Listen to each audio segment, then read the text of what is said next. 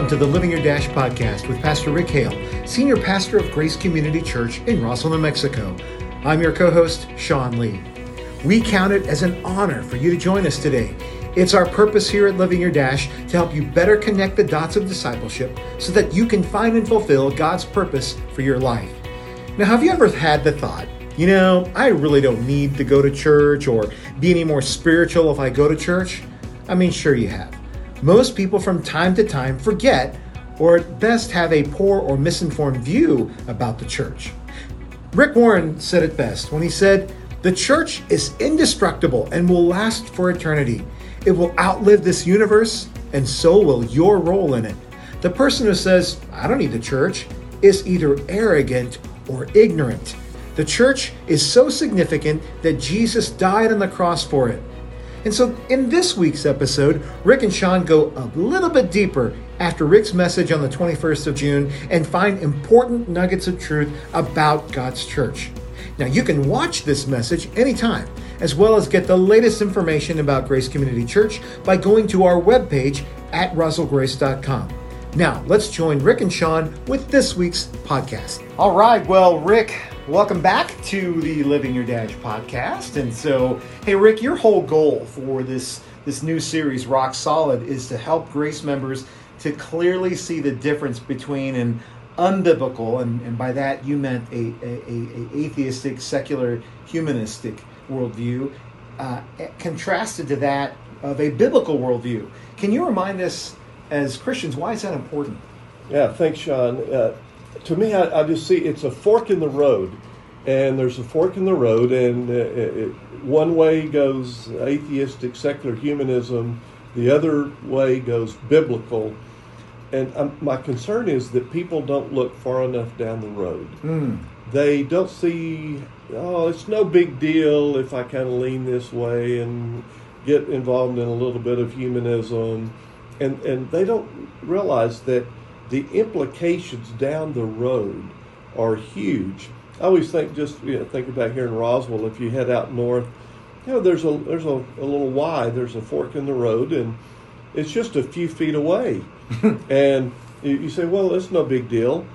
Here's the problem: if you go left, you end up in Albuquerque, and if you go right, you're going to end up in Amarillo. Yeah. now, how far is Albuquerque from Amarillo? A long ways. Yeah. So my challenge is I'm wanting people think through the implications of the secular human view. And if you decide to go down that road, make sure you look far enough down the road to see where it leads. And it leads to disaster. Yeah, yeah. You know, I don't think anybody ever wakes up and, and, and and, and, talks to themselves and says, you know what, I better be careful about my worldview today. I don't think anybody talks like that, right? Yeah. So uh, it is a it is one of those things where every once in a while we have to pull the the layer back or pull the curtain back and say, wait a minute, why am I thinking this particular way? Like for instance, this past week, you started talking about that that that we can do real harm if we are operate if we're not operating on a biblical worldview and instead we're operating in this atheistic uh, secular humanistic worldview in regard to the church. So what what are the the um, i don't know what what separates when it comes down to the church what really separates this is what this is why the church really counteracts the effects of uh, of an atheistic, secular, humanistic worldview. Yeah, the humanistic worldview would just say, really, the church is irrelevant, it's not necessary, in fact, it's probably harmful, you really don't need it. And the biblical worldview says, listen, the church is essential. Uh, the church is the hope of the world. Everybody needs that. Now, think about this. The humanistic really focuses on self. Mm-hmm. It's all about me and my happiness and my joy. So you go down that road and you say, I really, I really don't need anybody to run my life. I make my choices. I make my call. I do what I want to do. Yeah. Now, so you keep going down that road. Let me tell you where it leads. It leads to, leads to loneliness and isolation. And guess what is epidemic? Epidemic in our culture right now is loneliness and a disconnect with people. And we've all been reading in the newspaper how during the pandemic, guess what is up? Suicide. Mm-hmm. Well, why is suicide up? Well, think about it.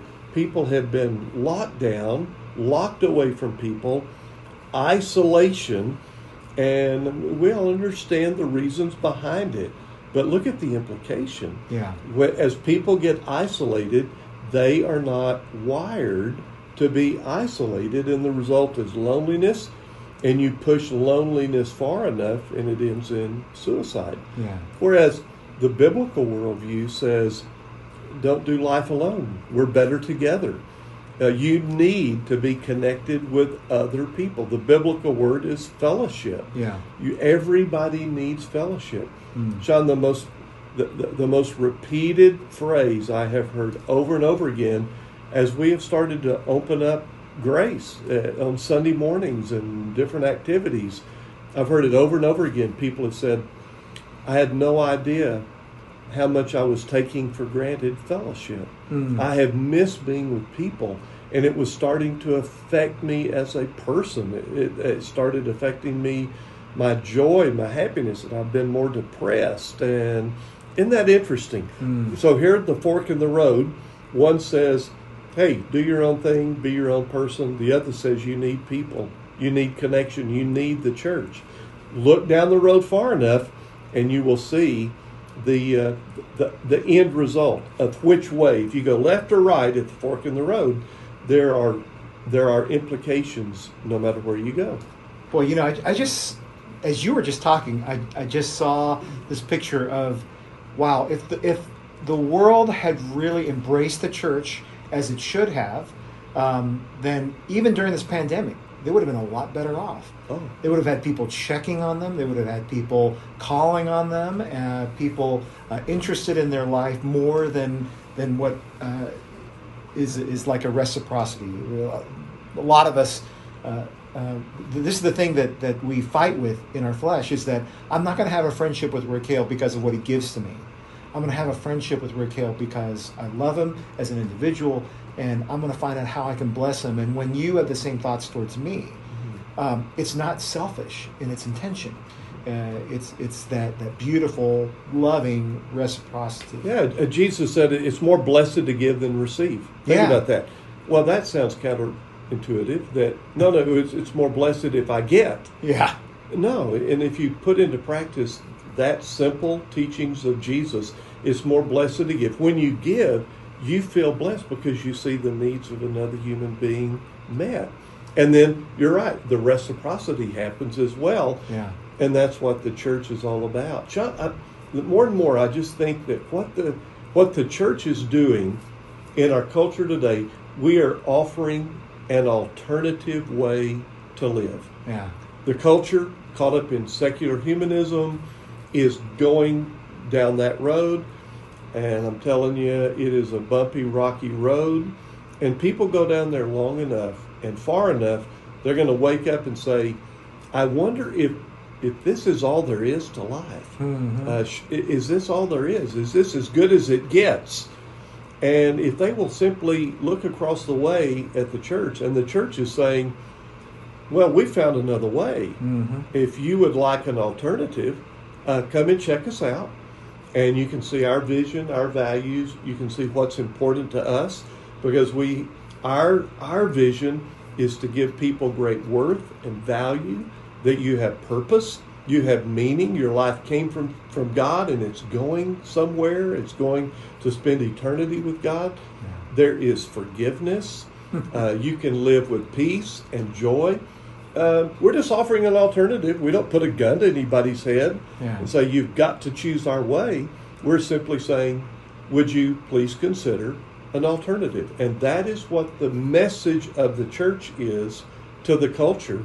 It's simply saying, uh, what do you have to lose? What do you have to lose? Yeah. Look at look at our way, and then you make up your mind, and we'll love you either way. I, I think that the that the secular humanistic uh, worldview it will it will say we will think of a way for for humanity to coexist with each other. Uh, you, you've talked about this before in terms of, of uniformity versus unity. That that this is a very important aspect of what the church is.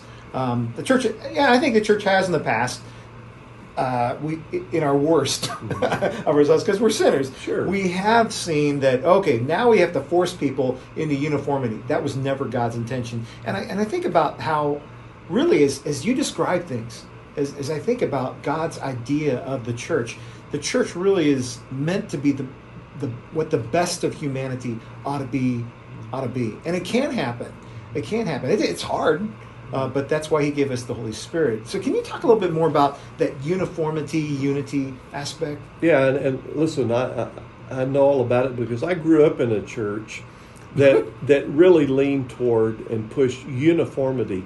Y'all, you, everybody has to look alike, act alike, believe alike, smell alike, Uh-huh. and that's where our cohesiveness comes from is by being uniform. And that's not the biblical message. Uh, the church, in its purest form, is really about unity, not uniformity. Here's the illustration I like to use, Sean. Uniformity is like a melting pot. Well, what's a melting pot? You take a pot, you put different things in, but they get blended together to a point where they are all just one sameness Uh huh. and it's not that pretty.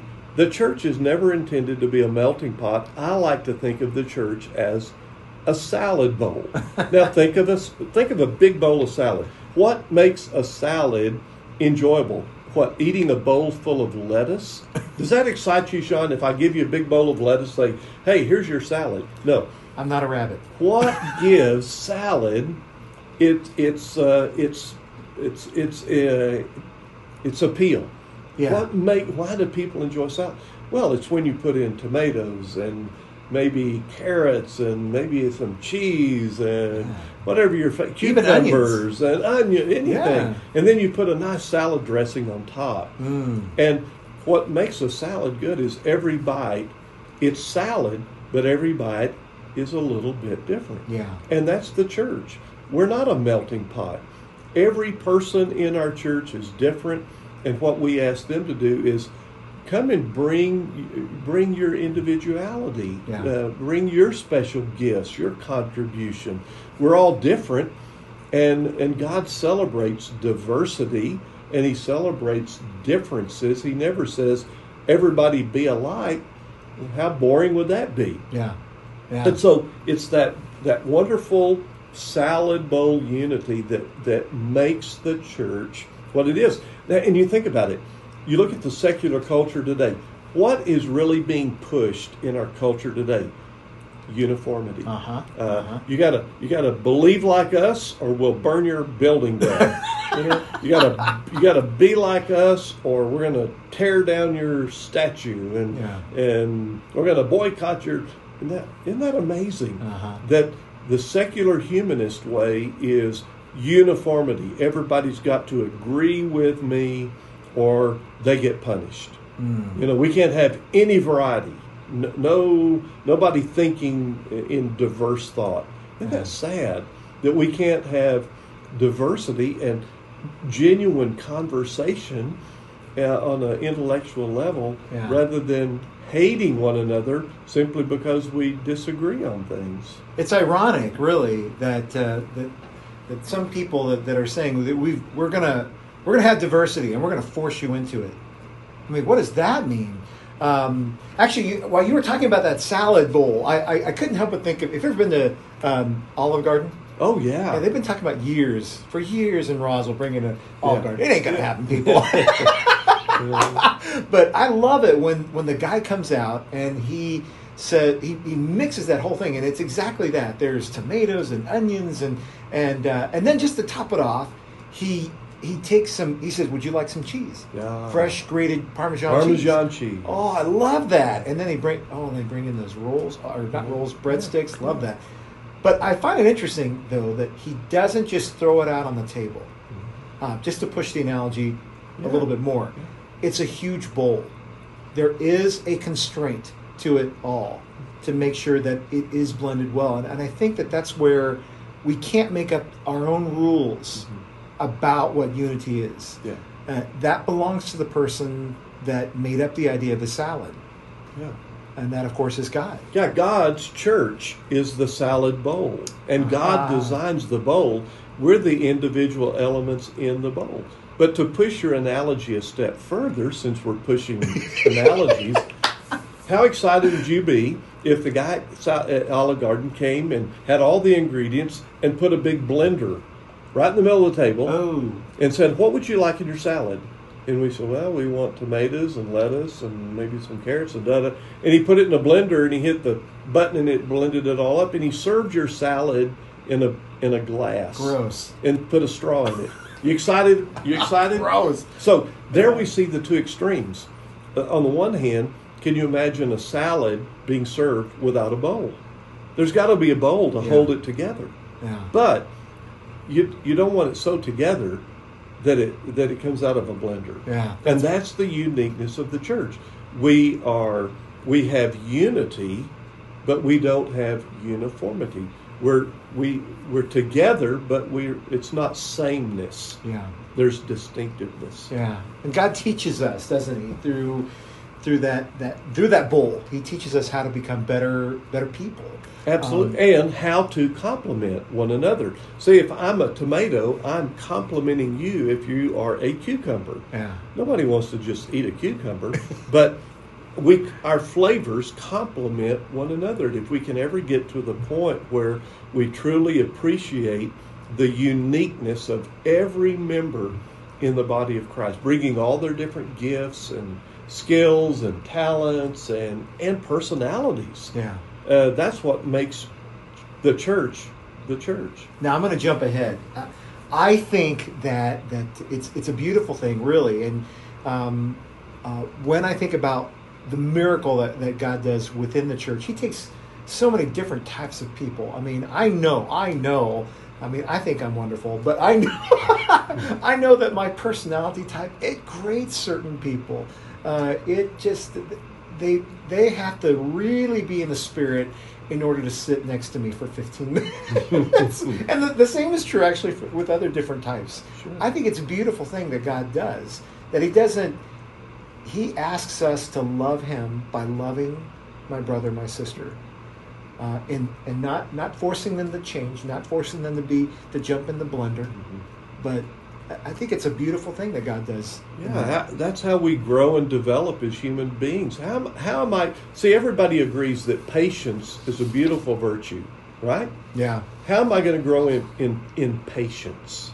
How am I going to grow in that in that beautiful quality of patience?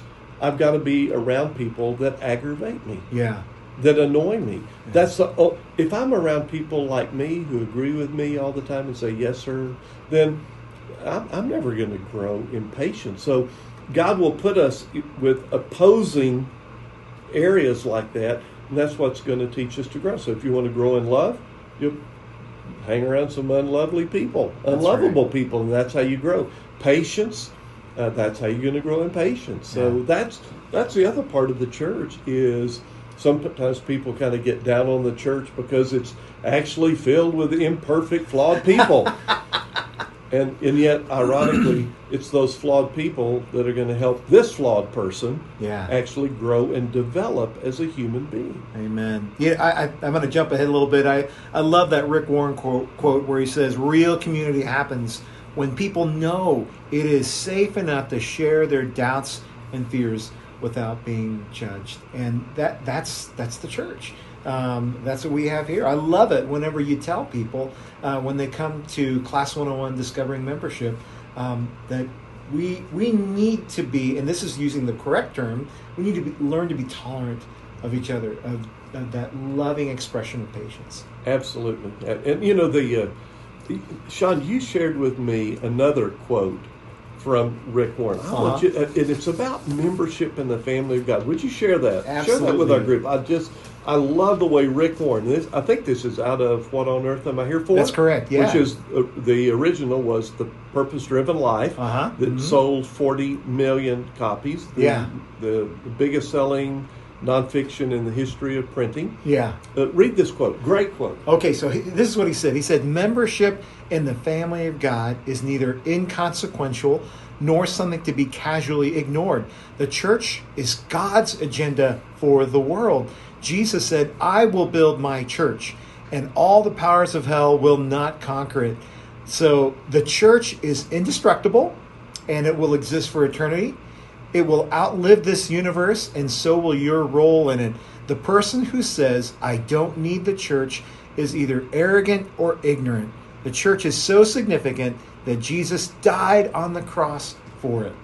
The phrase that grabs me I don't need the church. Sean, I grew up in the 60s. And the Jesus movement, even when uh, thousands of young people were coming to Christ, I still remember the bumper sticker. I still remember seeing it. Jesus, yes, the church, no. Mm. Jesus, yes, the church, no. Yeah. And many of these young people had been turned off and hurt in dysfunctional churches, but they made the tragic mistake of throwing the baby out with the bathwater. Yeah. The idea that, yeah, I'm going to have a relationship with Jesus, but I don't need other Christians. I mean, think about it. That's like telling God, um, you know, I mean, God says, "Hey, the church is the bride of Christ." Yeah. That's like saying, "Hey, God, I love you, but your uh, your wife stinks." that is one ugly wife. Oh. I mean, think about it. Uh, the the church is the the family of God, the children of God, and it's like saying, "Man, God, I love you. I just can't stand your kids." Mm. That's what we're saying when we say, "I don't need the church." And Jesus is saying, "Wait a minute."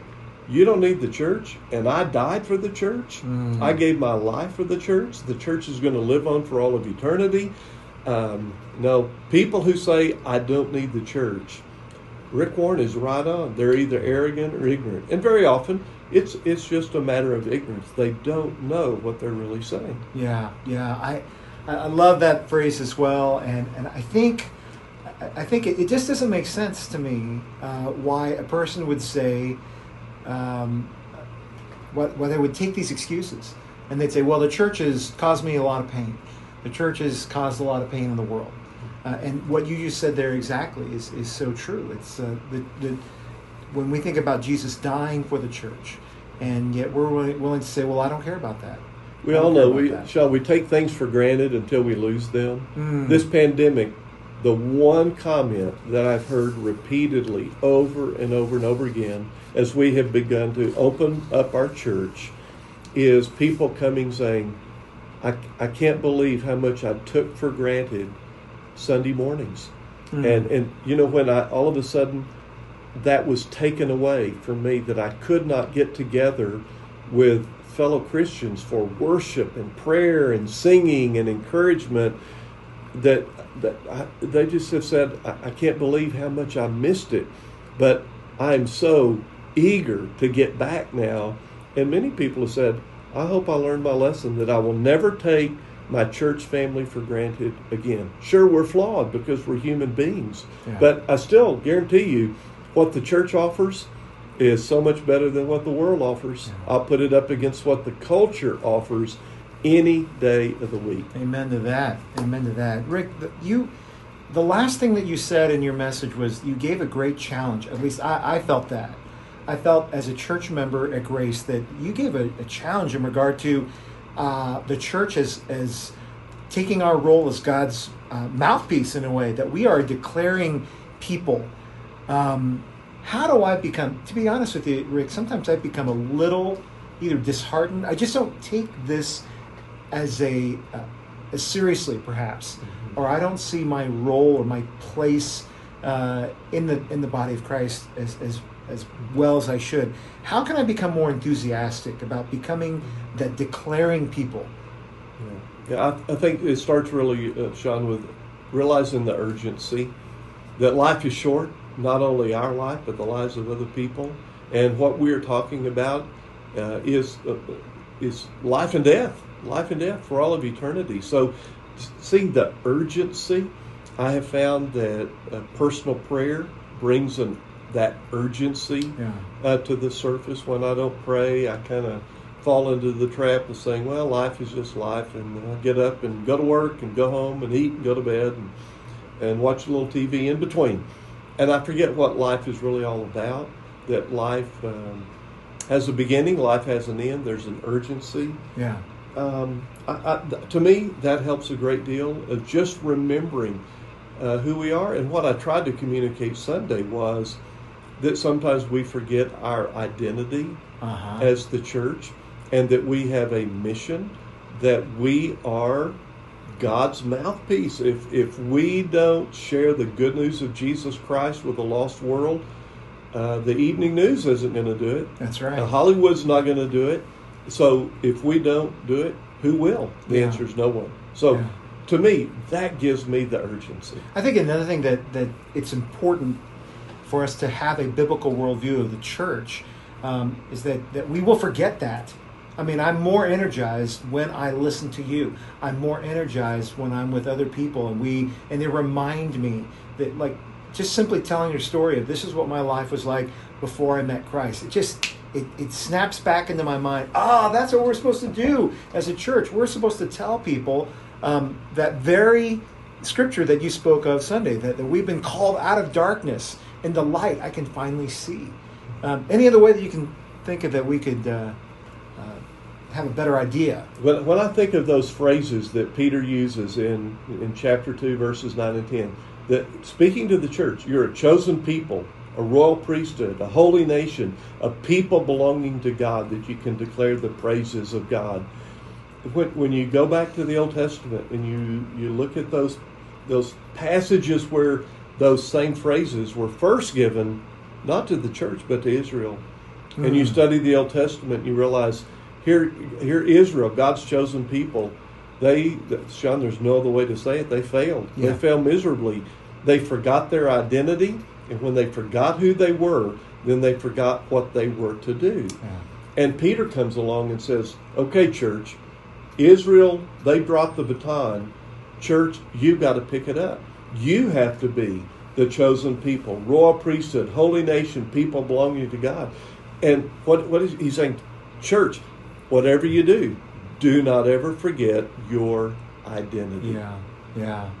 Wow. Well, Rick, thank you for reminding us of our identity. And uh, if you haven't listened to the, the message yet, you need to, to stop what you're doing now and listen to the message. Okay, real quick, Rick, what are some other things that are going on here Grace? Next Sunday, we continue rock solid. We're going to look at Scripture. What, it, what does it mean to have a rock solid Scripture as one of the foundation stones upon which to build your life?